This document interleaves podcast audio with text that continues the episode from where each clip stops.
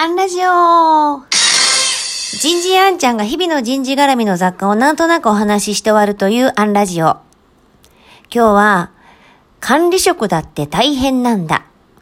こんなテーマでお話ししてみようと思います。普段私は人事分野を担当しています。ですから、セミナーや講演会で情報提供させていただくときも、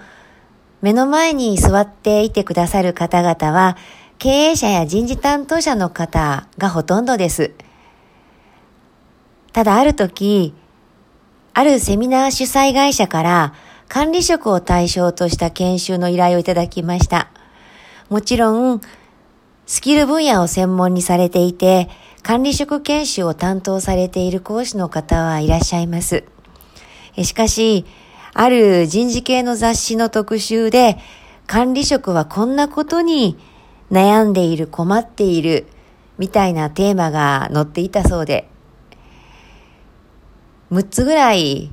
代表的な悩み事があったそうです。部下の評価をどうやって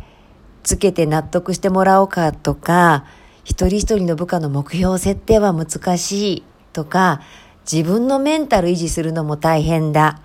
とか、どうやってチームを一つにまとめようかなかなか苦しんでいるとか。ですから、人事の、私のような立場の人間から管理職の方々の悩み事を解決する、えー、ようなセミナーを実施してほしい。こんなご依頼でした。なるほどと思って、え研修を組み立てて、えそして当日、全国から集まってくださった各社の管理職の方々、50名ほどいらっしゃったでしょうか。えー、そして一日一緒に時間を過ごし、終わってから何人の方からからメールをいただきました。その中にあったのが、これ実際のものを読み上げますね。管理職系のセミナーはいくつか受講しましたが、リーダーシップやフィードバックの理論をベースに、講師の方の経験を踏まえてというケースが多い中、人事目線の内容が多く新鮮で、なるほどと思いました。今までの研修は、頑張れ頑張ればっかり言われるような印象だったんですが、今日は最後に勇気づけられたという印象です。これ経理部門の方です。もしくは、働き方改革を進めていく中で、人事からの一方通行の情報提供だけでなく、実際に管理職の不安や悩みを解消した上でないと、狙った効果が得られないのでは、との考えに至ることができました。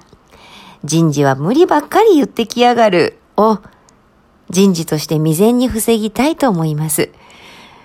これは人事部門からの参加者ですね。ああ、なんかそういえば私もご依頼があったからこそ、情報発信をさせていただいたんですが、管理職の方々に頑張れじゃなくて、頑張っているけれども、でもまだ悩んでいることをどうやって一緒に解決していこうかっていうスタンス。もっとモテたなって思えた一日でした。今日はここまで。次回もお楽しみに。